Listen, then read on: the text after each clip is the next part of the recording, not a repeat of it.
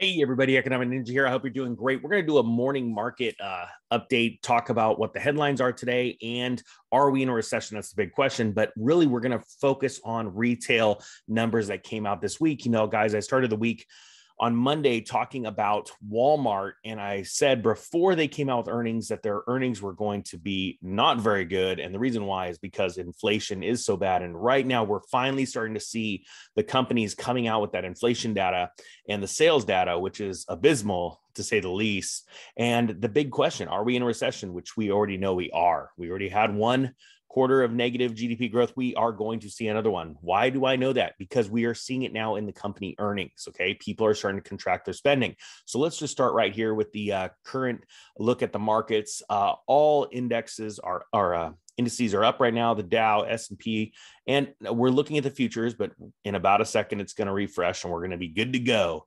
Today's good, right? But it says right here, as the Dow rebounds more than 200 points, it's looking as it is going to make its 8th negative week in a row. So to say that we've seen a lot of pain in the markets is an understatement. We are seeing, we're moving into bear market territory, and there are a lot of people literally on the edge of their seat watching their retirements or 401ks and their mutual funds and just at really big dips. And this is a very interesting time for the market.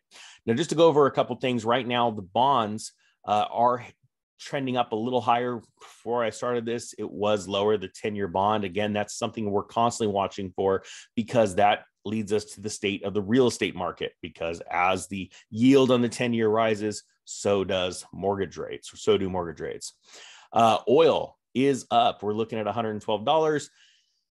You know, about a month and a half ago, I talked about how we're going to see a lull in oil. When we were peaking, we're going to start to see a dip.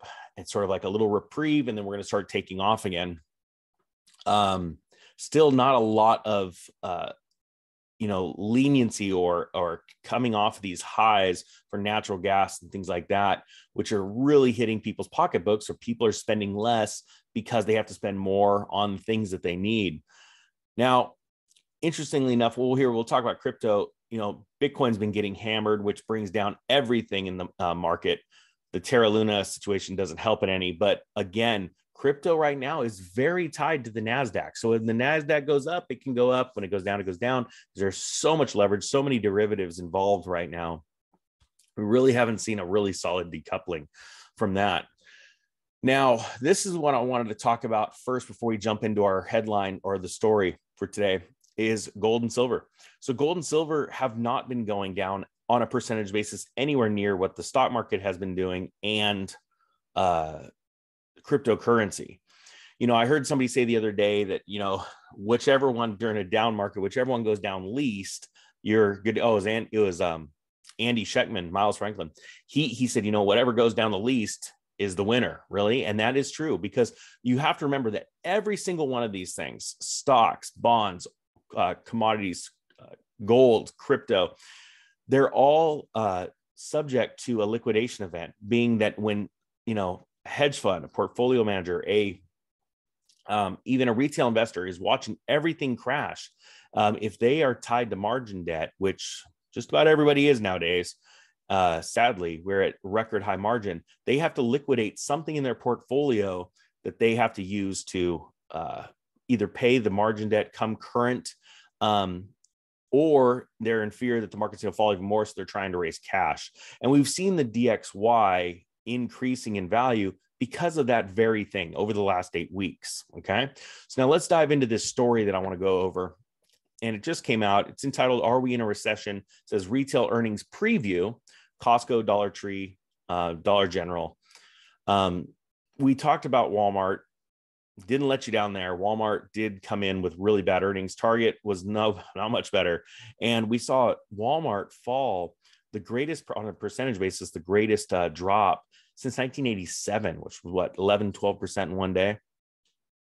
This says right here, Walmart and Target have spoken and the market did not like it. Consumer spending is already being hit by inflation.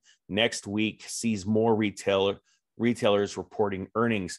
And I believe, you know, you got to remember that Walmart and Target are leading the pack. Those are probably two of the most used utilize brick and mortar necessity style stores, right? Even though they don't sell a ton of necessities, only about 10%. And I did have a comment from somebody the other day that said I was wrong, that Walmart does sell way more. They get all their grocery at Walmart. And I want to remind people that not every Walmart has a grocery store in it. As a matter of fact, that is not the norm. So to the person that said that, you should probably look outside your town, because my Walmart does not have a grocery store in it. And literally you walk around and like more than, less than 10% of the stuff in Walmart are things that you actually need on a daily basis.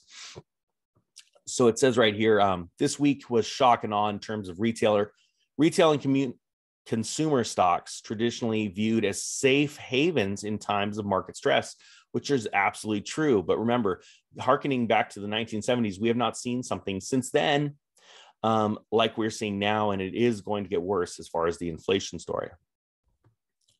It says Walmart kicked things off with a downbeat outlook, but Target really set investor fears on high alert with its clearly bearish outlook. And remember, again, Walmart set the tone, but Target really ramped it up, because when earnings come out and we get all these earnings in one sector, like this week and next week are retail earnings time. One company comes out with bad earnings and everyone's like, don't worry about it. It's just, it could be, corporate decisions or policy making that screwed it up or something like that. When you start to see multiple in a row in the same sector, like retail, start coming out with bad, not only earnings, but really the forward guidance, that's when things get really ugly. And this next week, we're going to see, I believe, companies that are going to have horrible earnings, because this, well, here, we'll get right into it. It says right here, next week is now increasingly teed up for a counter trend rally. Retailers such as Costco, Costco sells a lot of groceries. I'll give them that, right?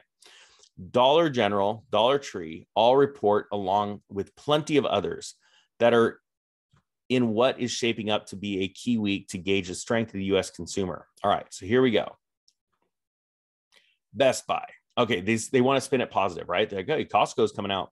Dollar General and Dollar Tree. First off, I want to explain something. Costco does have a lot of food, but it will start to cover, our jewelry, our, certain sectors in our store, products. Consumer electronics, I'll bet you, are going to take a big hit, because people already loaded up on all that stuff during COVID when they got their big stimulus checks. All right. You're going to start to see information in Costco. They might come out with pretty good earnings, right? Yeah, we sold a ton of food because there was a bunch of people prepping and they went and bought tons of chicken packs and, stuff like that. You're going to see weakness in our jewelry sections, our outdoor, furniture and lifestyle, a section, things like that. Consumer electronics, they're going to start to show weakness, and that is going to start to really ramp up the fear in a lot of traders on Wall Street. Best Buy, how many people think that Best Buy is going to come out with good earnings? It's going to be abysmal, and they're going to be pointing the blame. Williams-Sonoma, same exact thing. There's nothing there that I need to live or survive. It says our base case is the risk reward now favoring outperformance to the upside. I do not see that coming, quite frankly. This isn't financial advice or trading advice. If you own any of these stocks, I'm not saying to buy or sell them, but I'm going to be honest with you. After this week's earning call, I would be very leery, but I am personally very leery. Okay. Again, not financial advice, of jumping in and investing in these companies right now. This is not the time. The Federal Reserve has not gotten control over it's hard not to laugh. It's because I know you guys know, Ninja Nation knows, subscribers on this channel understand this. The Federal Reserve is not getting on top of inflation. 25 basis points, even 50 basis points, and is not going to do it. And the Fed came out, Powell says, I'm not even going to consider a 75 basis point hike. So if you think about it that way, there is no way on this earth that the Federal Reserve is going to get control of inflation anytime soon. So there are very serious risks here. So what do you do to prepare for that? Well, you buy things ahead of time, things that you need. I'm talking about food, even, hygiene products, things like that. Like, hey, that sounds funny. I use disposable razors. I'm going to buy a year's worth, or I'm going to, I still eat. I still got to use some toilet paper. I buy toilet paper. A lot of people buy those, little bidets, little water wands, whatever. I don't know if that's my thing. I don't know, but we're getting a little too deep. Point being is this: when you have you live a certain lifestyle and you want to maintain that, you know what it takes. It's very simple. And in this environment, when you literally know the Fed is just jawboning. Oh yeah, we're gonna get on that inflation thing. Hey, what time's the yacht taking off? Okay, yeah, we're getting on it. We are getting on it. Like Jerome says, hey, that's my number one priority. I'm gonna raise rates like a month from now. Well, why don't you just do it now? Nah, I'll do it in a month. I mean, let's look at, I mean, you know where this is going. Let's put a little stress on the American public. Let's put a little squeeze on them. Make them really appreciate this dollar crap that we keep printing out of the, what do you mean it's out of ink? Oh, get some more ink. We're going to print more. It's coming out.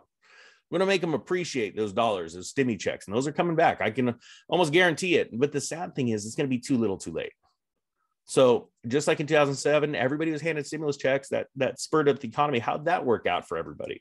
Not very good, because a year and a half later, everything went crashing down and people lost their jobs. Hey, everybody got a bunch of stimulus checks a couple years ago. How's that working out now? Well, I'll tell you exactly how it's working out. Things are getting more expensive. There's more money sloshing around. The velocity of money is slowed down. It's going to start picking up. And when it picks up, woo, we're going to have some fun. All right, guys, that being said, I thank you so much for watching. I hope you guys have a great day. Thanks to all the new subscribers, 200,000 subscribers. You guys are awesome. You guys are awesome. This is literally because of you, not because of me. All I got to do is show up. All right, guys, that being said, the Economic Ninja is out.